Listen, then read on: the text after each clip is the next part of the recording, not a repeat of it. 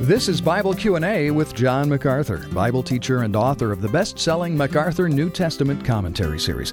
Well, as believers, we embrace the New Testament teaching on baptism. It's for believers only, and it comes after conversion. But how soon after conversion?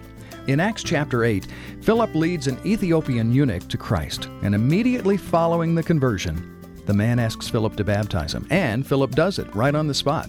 Immediate baptism after conversion seems to be common in the early church. Well, John, does that principle from Acts 8 have any application for us today? I like that. I like that word immediately. And uh, by the way, in the story in Acts 8, it was the eunuch who said, What hinders me from being baptized? So, whatever his exposure was to uh, the gospel and to the Christian faith, he connected it with baptism.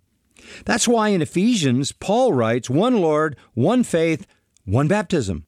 And he's talking about water baptism, that it was so inseparably linked to faith and to believing in the Lord that he could speak of it in the same breath. Baptism should come soon. Historically, the church sometimes got oh, a little caught up in long, long, long preparations for baptism, maybe that lasted months and months, if not years. But the New Testament knows nothing of that. On the day of Pentecost, do you remember 3,000 people believed and were baptized, and there's not even a comma in there?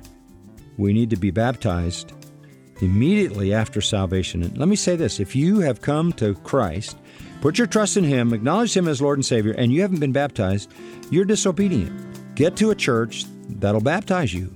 That needs to happen. Thanks for listening to Bible Q&A with John MacArthur. If you'd like more in-depth teaching from Acts, free of charge, just visit macarthurcommentaries.com.